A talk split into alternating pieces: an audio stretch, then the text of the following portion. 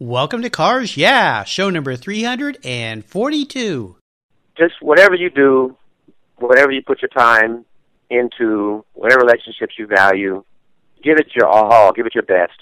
And when you make mistakes, try to ask for forgiveness to those you offended. You know, and that happens. So uh, I think that's key. Yeah. This is Cars Yeah, where you'll enjoy interviews with inspiring automotive enthusiasts. Mark Green is here to provide you with a fuel injection of automotive inspiration. So get in, sit down, buckle up, and get ready for a wild ride here on Cars Yeah.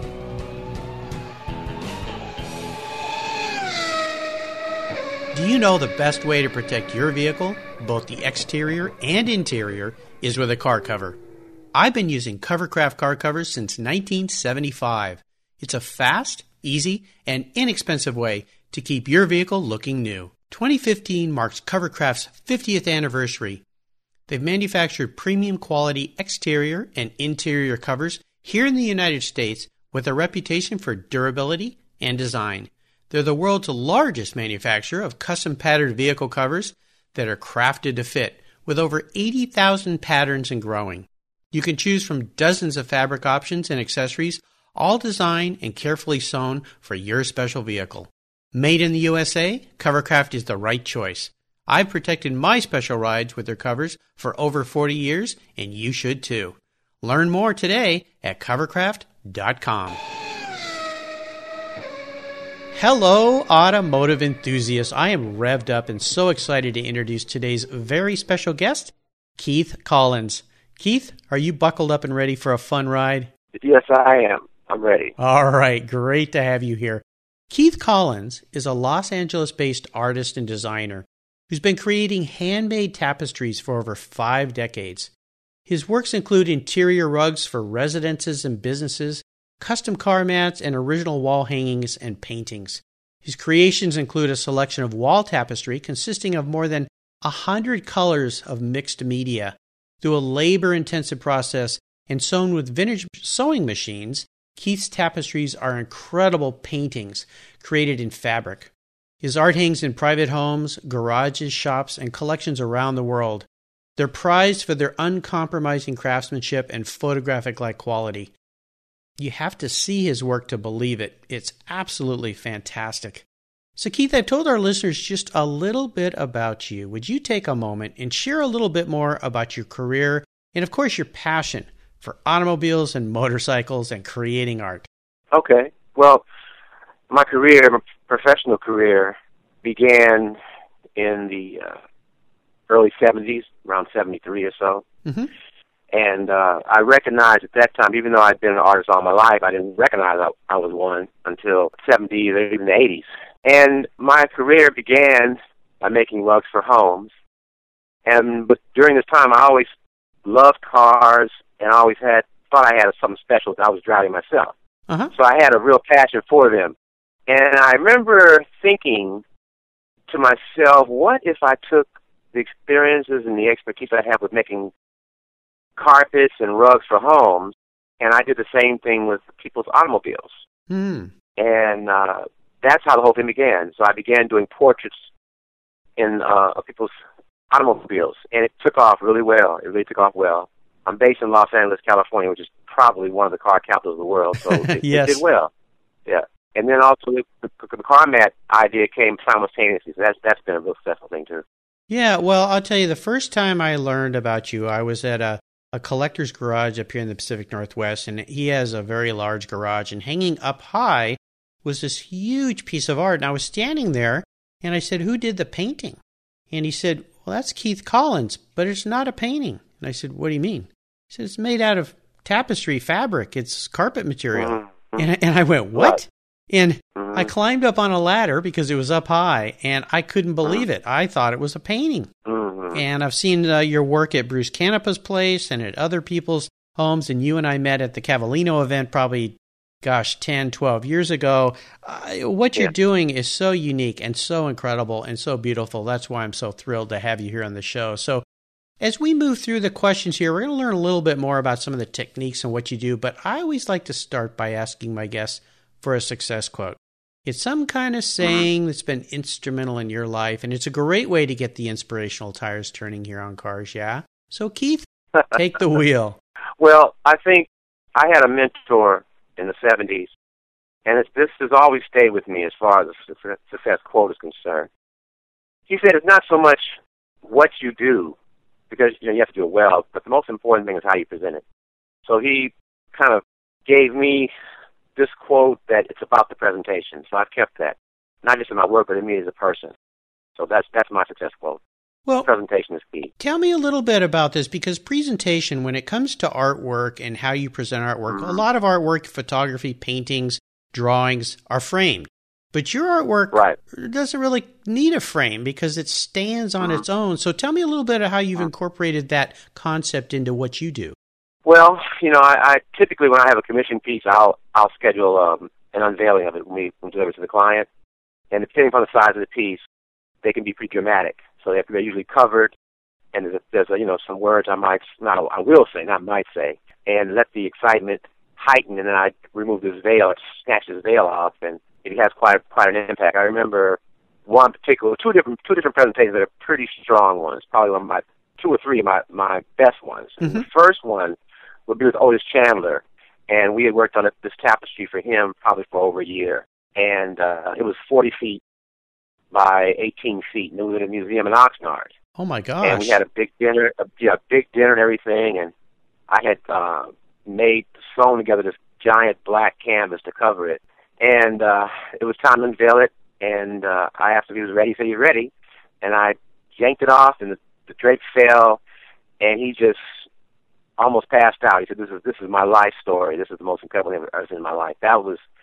quite remarkable and wow. quite huge. Oh gosh, yeah. yeah. So, so yeah, that was incredible. Also, I did a I did a piece for well, I did about 13 pieces for Michael Jackson in the 80s, and I had a presentation with him that was, that was also dramatic. It was really a one-on-one meeting with he and I in one of his small resting rooms, and I unveiled uh, a tapestry of him and the Little Rascals, and um, it's pretty incredible. He I remember him saying to me, he said, you know, he said, you, your mom must be really proud of you. That's what came out of his mouth, and I, I remember that well. That was that was huge. Wow. And he bought a bunch of other stuff. Yeah. And then the third one, Peter Mullin, a dear friend, a client, he actually owns the museum that once was Otis Chandler in Oxnard. You probably know that. Oh and, yeah, um, yeah. I had a presentation to make to him, and he's very busy, always busy, and you have to schedule an appointment with him. And you sometimes I only have like 15 minutes. I know what his favorite cars was. I think it was a 37 Delahaye and I actually did a tapestry of it. It wasn't a commissioned piece, but I felt confident. We've been working together for many years. I felt confident he would he would buy this piece and put it in the museum. Uh-huh. So there was no other way to show it. Then I rented a, a giant stake truck, about 26 foot stake truck. Yeah. And we drove to his home, and I parked out front, and we we hung it over the side of the the wood wooden stake, so it draped itself down on the side of this gigantic truck. okay. And I went inside and got him and he walked outside. He was on the phone. He just dropped the phone, and he said, uh, "He said, uh, he said, okay, okay, okay. I'm a place for it yet, but you know I will, right?" And that was a good. There's tons of them, but you yeah. know, those are some names you might recognize. Wow, absolutely phenomenal! Wow, really, really cool. I love that. Would you tell me a story that instigated your passion for cars? I know you've been a car guy for a long time, but is there a pivotal moment in your life when you really knew, you know what, I'm a car guy? I think it was probably when I was a child. I, one of the things I used to do was I spent a lot of time alone creating models like Revell and was one of the, Testors and those, those model made companies. Oh yeah. Um, and I used to spend a lot of time creating models, and I did all types of subject matter. My favorite ones were automobiles, and um, I just really enjoyed that. And I remember a friend of my dad's always had these great cars, and I remember he came by and visited once. And it was time for him to leave. And he got into his car and began to back out the driveway. And I was standing there looking at it because at the time I was racing slot cars. It was probably 65 or so, maybe 56, uh-huh. around there. Yeah. And I remember looking at this going, you know, I had that slot car. And what it was, it was a Ford GT. Oh, wow. And it was blue with a white stripe. He was driving on the street, no plates. Uh, and he was just all that. I remember looking at it going, you know, I really like this. I really like this deal. I think that that moment kind of like sealed the deal as far as just the, the impact it had of him just backing out a, I mean, at the time they weren't replicas. It was a real Ford GT. Yeah. It was, it was the one. Oh my gosh. And I remember seeing him going, "That's got to be the coolest thing I've ever seen." So I think that was the moment that I think kind of got my attention and you know kind of cemented me as a car guy. Oh my Even though I was gosh. yeah. car, car child. Yes, that was that story. Yes. Wow. There's tons more, of course. That's the one that got me. Well, if you're going to get bit by the bug, a GT40, the real deal, man, th- that's a car that'll make an impression on a young man. Right, That's right. very cool. I'd love to talk a little bit about a challenge here, Keith. I'd love for you to Mm. take us down a road where you've really, you know, met up with a challenge or even a great failure. Mm. You've chosen a career, a life around art that that can be Mm. really challenging. And but the most important part of this has to do with how did you overcome that particular situation and what did it teach you? What did you learn? There's probably you know there's peaks and valleys with this whole deal, and there's failures along with the victories. And I think when I, when I think of the things that appear to be failures, I think the first one would probably be um, the time when I had a, a fire at my home, and I've had two in my life. I had two fires Oh my gosh. in my home. The first one was a rental property, and I remember I had um I had an, this would have been like around seventy four. I had a, a fifty eight, fifty six A Porsche coupe, and I remember I sold it because I wanted to put the money into uh materials for Mhm. carpet. But I found this guy was going out of business. Now I know why, but I found he was going out of business, and I and I bought all everything. I sold my car. I bought everything he had, all of his scraps, materials. Yeah. And I remember I, my first studio was in, in the home, was in the garage, and I remember making things. I remember coming home one night and I saw a puff of smoke in, in front of my house, not in front door, but like on the sidewalk, away from the house. And I was thinking, you know, some of these items, old cars, smoke in my house. I opened the door and the house was ablaze. Everything was everything I had was lost. Oh destroyed. my. And uh, I thought to myself, uh, what am I going to do now? And I thought, well, there weren't any options. I'll just regroup. I'll get some more money and I'll get some more stuff. And then shortly after, I won a game show called The Match Game. That would have been in '76, Oh, and uh, it was a Match Game PM. hmm And I went on that show, and I was down by I think five to nothing or so, and I had one more chance to match them all. And I matched them all. Ended up winning the grand prize, which was, at that time was eleven thousand dollars. And then um, I took that money and I put that money into it again. So here we go again. So that would probably be the the first time. And then, then later in life, you know, from a personal standpoint, uh, I have five children, and I I went through a divorce in the early '90s, and that was devastating for me. And uh, Yeah. that's something that uh, that's a scar. I mean, I, I'm I praise God that I've uh, overcome it, but it's still a scar. That's probably the probably the most difficult time. The fires they come and go. I had another one later on, and uh, but that was probably the most uh, difficult time of my life. And uh, but you know, I still hung hung in there with God's help, and I pursued what I was doing and pulled out of it. But that was that would be it. And that's that's the real deal. You want the real answer? That's the real answer. Yeah. Well, you That's- know, I- first and foremost, you shared two very personal stories there, and I had a, a guest on my my 200th uh, guest here on Cars Yeah was Dennis Gage, Ah, TV right. show Dennis Gage. Yeah, I've been on the air for 20 years, and his house burned down while he was visiting uh, his mother, who was dying from cancer at the time, and. Mhm. And you know, when we face these personal things in our lives, I mean, how you Uh-huh. move forward and what they teach you. So maybe real quickly, you could share, you know, going through two fires. Oh my gosh, bad enough to go through Yeah, one, but two. yeah, the second fire was more devastating because I, you know, my my my entire this was a home I owned, and my entire home was gutted. You Oh, know, my and, gosh. uh, it was very difficult. Yeah, and then going through a divorce, which is so painful and so Mm. difficult. So, uh, what are these types of tragedies? What did you learn from them, and how did you take that lesson forward to to to pick yourself up and move forward? Well, uh, I think that you know I referred to my faith earlier, my belief in God, my Yeah. belief in Jesus Christ, Mhm. and I think uh, I leaned on Him. He's the only person who never let you down, and I think He pulled me through it. Mm, Other than that, I couldn't have made it. So that's Yeah. my answer. there you go. Great answer. Wonderful. Well, thank you for that. Let, let's shift gears here, Keith, and go to the other end of the spectrum. I'd love for you to Okay. share one of those career, like I, I like to call it an aha moment in your career. It's it's a time when ah. the headlights come on and kind of illuminate your way for this new idea, this new direction you have, and tell us the steps you took to turn your aha moment into your success. I think, as far as my career is concerned, Yeah. my career now, Mhm. okay. I think when I when I made the transition, I'm still making custom rugs, tapestries, still enjoying that. When I made the transition, or not the transition, but the addition to reinvent myself in painting, oil painting. I remember talking to Peter Mullin about it, and uh, he was saying, you know, why do you want to paint? I mean, you you do the other things so well. I don't know about that idea. so I so I, what I did was instead of talking about the idea, I picked out um, one of his cars, and actually one of the scenes is actually his um, the yellow Voisin that he had, and I Oh, I actually did a painting of it in his home, kind of underground garage, subterranean garage, and I did that one, and I think he looked at it and he goes, "Okay, you got it, you got it, and let's do some more." And I've done several more since then for him, from his uh, Dubonnet and the Talbot, and uh, maybe a Del- maybe a done- Delahaye, or you know, I mean, he's yeah, got so I many. have, the Delahaye was yeah, Delahaye was a tapestry. I did twenty a twenty foot tapestry for him. That's at the museum in Oxnard. It's twenty feet. That's incredible. Wow. That's a Delahaye. It's actually parked on Pebble Beach, overlooking the you know the the scenery there and the, the harbor. Oh yeah. And that would probably be that one. But I did. I think I did that one. I'm currently actually working on two paintings for him now, which are going to be pretty incredible. Oh my gosh. One is of his Bu- Bugatti Atlant. What is it? the Atlantic. Atlant. Atlantic. Yeah, Atlantique.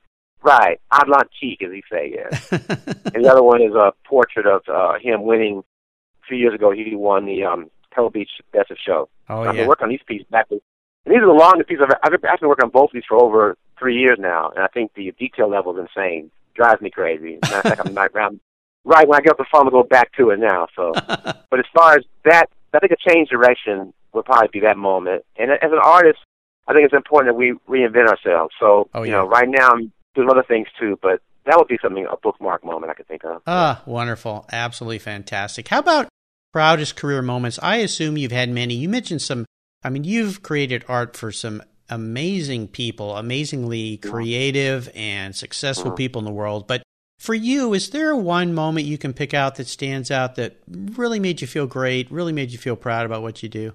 One moment. That's a tough one. That's really tough. One moment. Hmm. I think. Uh, let me think here. One. That's a hard one. One moment. One moment in time. Yeah, something that Mm. really made you feel proud. Maybe it's something you you did for someone that was special to them, or uh, Hmm. I don't know, maybe a charity thing you did, or you know, they I, raised a lot I, of money. you know, I, I, I'll tell you what I, I, I'll tell you what I recall. The, looking back, I realized I didn't realize how special it was at the time. But looking back on it, I did um some paintings for Otis Chandler. I can't recall exactly when now, but it was it was not much time had passed before he actually passed. And I remember he commissioned four paintings of his motorcycles. Mhm. One was um one was I think uh, a Pope, one was a Henderson, one was the '07 um, Harley, and there's another one I can't think of right now. But I remember doing the first one for him, and at the time, I didn't know how ill he was, but I remember him telling me, "It looks really, it looks better than I thought it would. I'm really happy with this." And like I said, at the time, I didn't realize how special that moment was. And I saw him again, and after that, I, as the second painting delivered, he goes, "I really like that." And I remember him telling his secretary, "Keith, you pick up a check, whatever he wants, just give it to him." And I looked back, and the last time I saw him.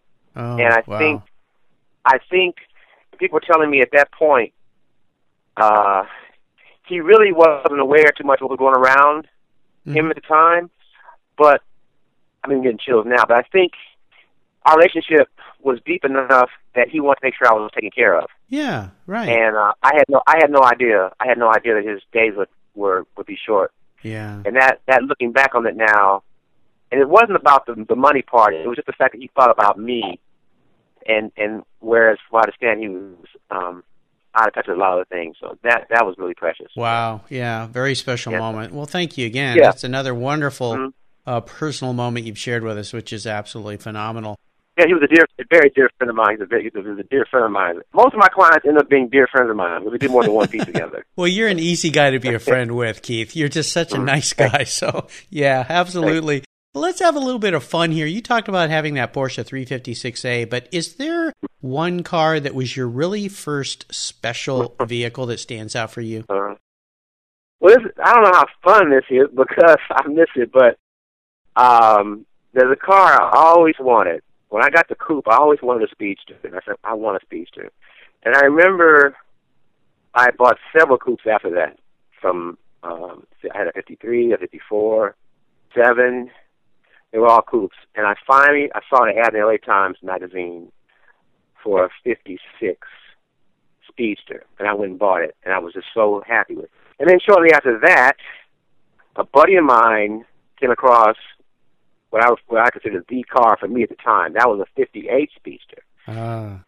And he said, I, I I found this car, but I want a lot for it. And at the time, it was thirty-one. I don't know if it was thirty-one thousand dollars. I want cash. yeah. I think I just I just sold something, and I uh used the money to buy that. And as soon as I bought it, I found another car, a coupe, that had Rudge knockoffs on it, a GT tank. Ooh, nice. Something else.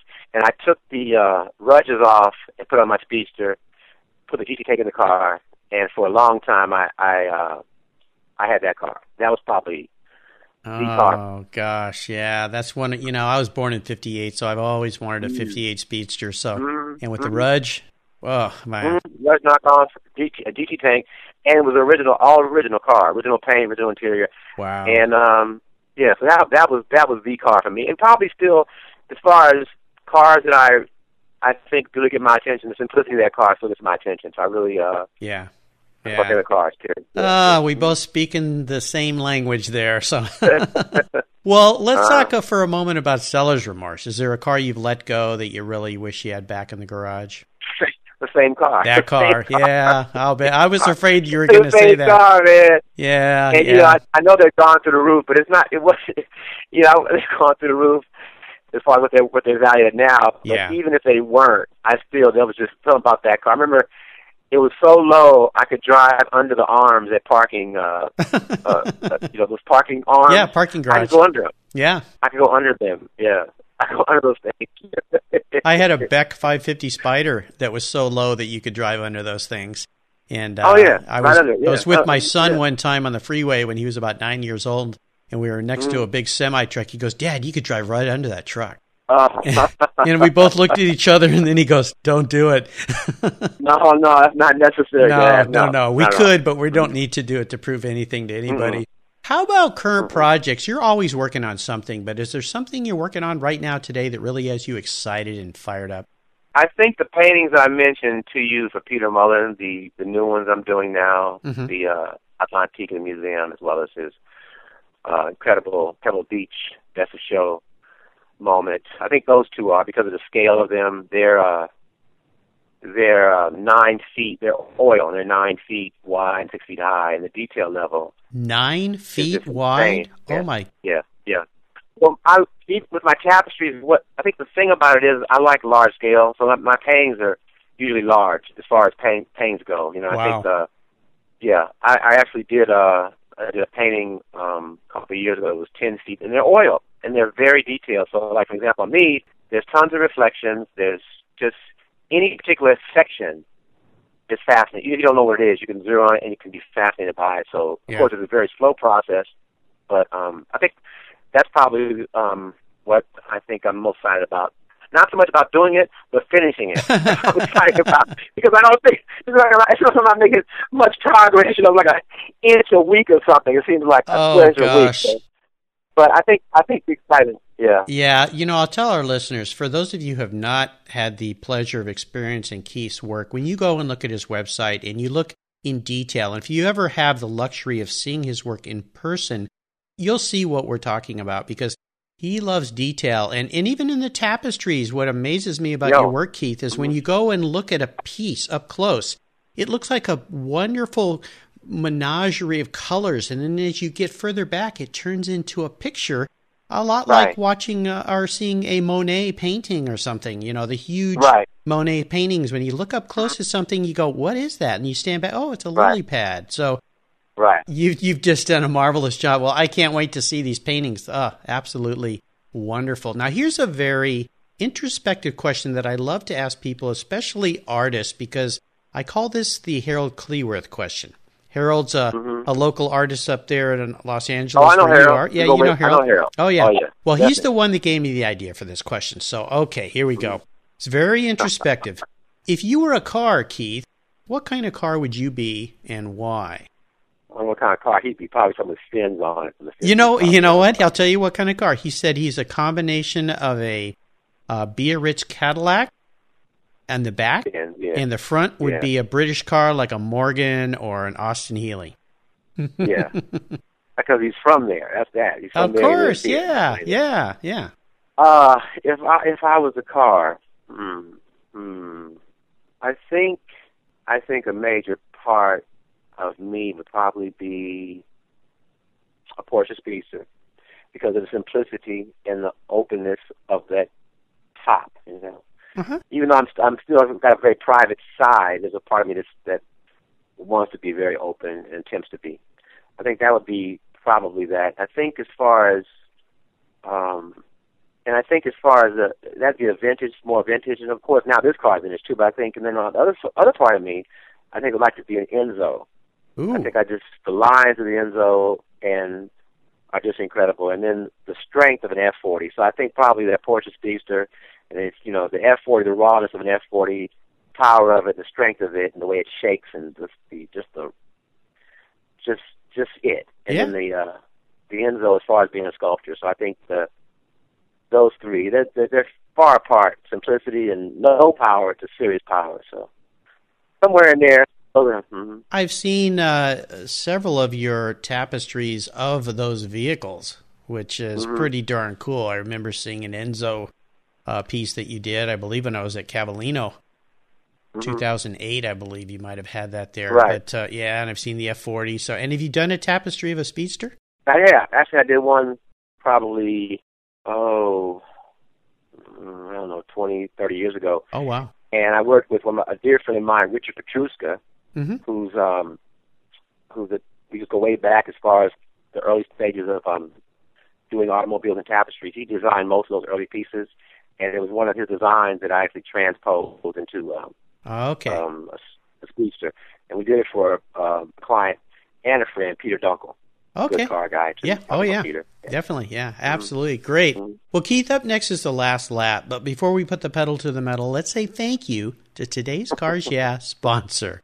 Have you turned your key and heard that dreaded tick, tick, tick, tick because of a dead battery? No worries. I've got the NOCO Genius Boost Jump Starter. This compact tool fits in your glove box and features rechargeable lithium battery technology that will start a dead battery in your car, boat, truck, or RV. It packs a whopping 12 volt, 400 amp starting power and can start up to 20 dead batteries on a single charge. Plus, it has built-in spark-proof technology with reverse polarity protection to safely jumpstart your vehicle. The compact, ergonomically designed clamps are solid copper for maximum conductivity, and there's a built-in ultra-bright dual LED flashlight with seven modes, including an SOS emergency strobe. It's easily rechargeable with a USB outlet, and you can charge your smartphone or tablet while you're on the road. Works on any 12 volt lead acid battery. The Genius Boost from NOCO is the ultimate emergency tool that's safe and easy to use. Quality design, state of the art technology from NOCO, your battery care source since 1914. Get yours at geniuschargers.com.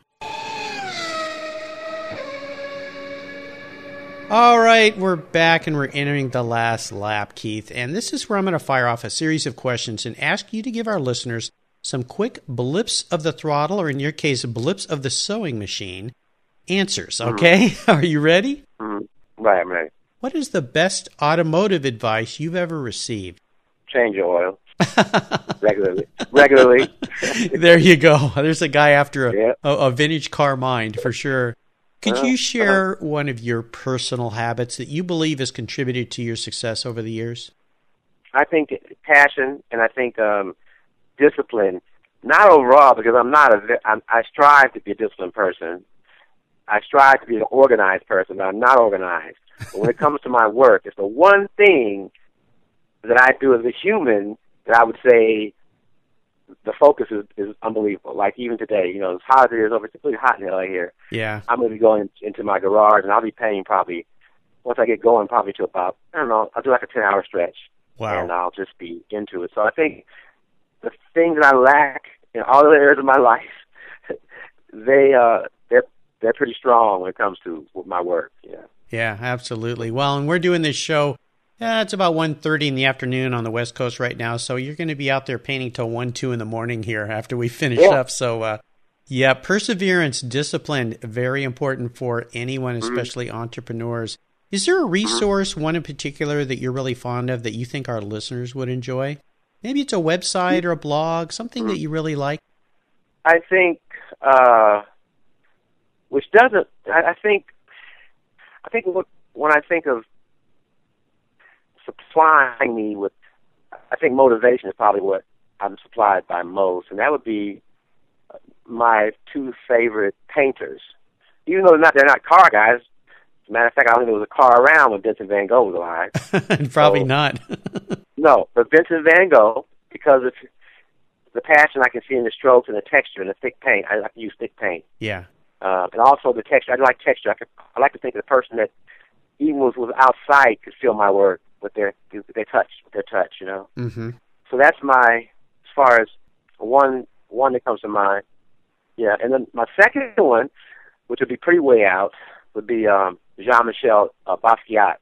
His work is is just raw creativity to me. So those two would probably be the the two that get my attention and probably inspire me. And both of them had, you know, tragic endings, but while they were alive, they show a lot of a lot of passion and you know love what they did. So I think. Oh yeah. Does that make sense? Or Definitely. No, I love those. Um, Great answers. And how about a book, Keith? Is there one book in particular that you've enjoyed that you think the Cars Yeah listeners would enjoy? I think Peter Mullin's book. I like pictures. I like, I like his picture of his car. I think Peter Mullin's book, the one I don't know if it's called French Curve, but there's a book he did. The thing about you know, I don't want to really read a bunch of technical stuff about cars. I, I like to look at look at the photos of them and see how they're caught in the light. And sure, I think the, the photo books are the ones that get my attention. There's some some books that that were done specifically of his cars, and I really like I like that a lot. So that yes. I also like to look at some of the the early. I have a few of the Ferrari um, these little series they used to do in the, with the red covers. I have a couple of those um, series, and I like to look at the history and also those cars. So I like I like those. Like just the, the Ferrari series they have. Oh yeah, like a fantastic magazine book kind of thing. Yeah, yeah, I yeah, like that. Absolutely. Well, the the book French Curves Yes, a photography by. I think it's called Fitchcraft. I think it's yeah. called Fitchcraft. Yeah, it is, yeah. and by Michael Furman, who's been a guest here mm-hmm. on the show. His photography right. is phenomenal, but uh, yeah, mm-hmm. wonderful stuff. Well, listeners, you can find links to these resources at carsyeah.com slash Keith Collins. Just put Keith mm-hmm. in the search bar, and his show notes page will pop right up. All right, Keith, we're up to the checkered flag. And this last question, uh, maybe I know how you're going to answer it, but you might surprise us. Can be a real doozy. If you could only have one collector car in your garage, but money's no object today, it doesn't matter how much it's escalated in price because I'm going to write the check. What would that one vehicle be and why? I think it would be Peter Mullin's Delahaye, his red one, the one that won the Paris Auto Show. I think that's just like uh, the most extreme automobile I've ever been connected with and seen and sat in, and the red with the white uh, pigskin interior. I think. I think that's what. It, but that that car. It reminds me of um when I was a kid. I used to watch Mighty Mouse, and the wolf always drove a car like that. That when he he'd go on the mountain curves, it would bend at the curves. And I think Peter has that car. You know, he's always stealing Mighty Mouse's girlfriend. He's driving that same car. And I think when I look at Peter's, I mean, uh, it's it's got to be it's got to be Peter's car and Peter. You know, it's just it's just all that. He's all yeah, that. So I think yeah. That would be if I could have one car of course, it's, you can't really park anywhere. You know, I don't know what you know. I don't know what you do with it. But if it's one car and a place for it, that'll be it. That'll be it. I know the uh, Atlantique is the is the you know the kind of like B car, mm-hmm. and most of them are because of his quest for them. But I that red Delahaye with that white interior, that's just it. Oh, that car is, you know, you're the first one to pick that car, and that car is a work of art. It is like a giant yeah. rolling scope, those huge rounded oh, yeah. fenders and that long yeah. front end. You're right. Mm-hmm. It's it's like those. Uh, now I see what you mean. The uh, the wily coyote driving the car that actually bends around the curve. Mm-hmm. So. Mm-hmm. Wow. Well, what a wonderful choice. I can see why you would choose that being the creative mind that you are. It is a mm-hmm. absolutely spectacular car. Wow. Absolutely mm-hmm. great. Well, Keith, You've taken me on a great ride today, and, and I knew it'd be mm-hmm. fun talking with you. I want to thank you for sharing your journey through art with our listeners here today. Could you give us one parting piece of guidance before you drive off into the sunset mm. in Peter Mullin's Delahaye? Mm-hmm, right. I think it's not it's not very complicated, and, and I think most people have heard it before. But just whatever you do, whatever you put your time into, whatever relationships you value, give it give it your all, give it your best. And when you make mistakes, try to ask for forgiveness to those you offended. You know, and that happens. So mm-hmm. I think that's key. Yeah. Yeah. Great advice, my friend. I love it. And what's the best way for our listeners to learn more about you and what you're doing? Well, you can look me up. You can Google my name, Keith Collins, or Keith Collins Creative, and um, you can contact me if you want to talk to me about anything. I, I'm open for all that, and I think that's the best way. Yep, you've got a great website, and again, listeners, you can find links to everything Keith's been so gracious to share with us today at carsyeah.com. Just put Keith in the search bar. His show notes page will pop up, and you'll find links to his website and all the great references he shared today. Keith, hey, thanks, buddy, for being so generous today with your time and your expertise and taking a little break out of your uh, your hot LA day. I hear it's gosh close to 100 degrees down there today. It's yeah, really, yeah, really warm. Yeah, it has been a hot summer, but uh, I hope you can uh, hide away there in your garage and enjoy some painting yeah. today and and being creative. Until we talk again, I'll see you down the road. Okay. Thank you, Mark. You're welcome. All right, man. Thank you so much for joining us on today's ride here at Cars Yeah. Drive on over to carsyeah.com to find show notes and inspiring automotive fun. Download your free copy of Filler Up, a fun book filled with gorgeous photographs of fuel filler fun, including quotes from more inspiring automotive enthusiasts. Download your copy today, and we'll see you next time on Cars Yeah. Yeah.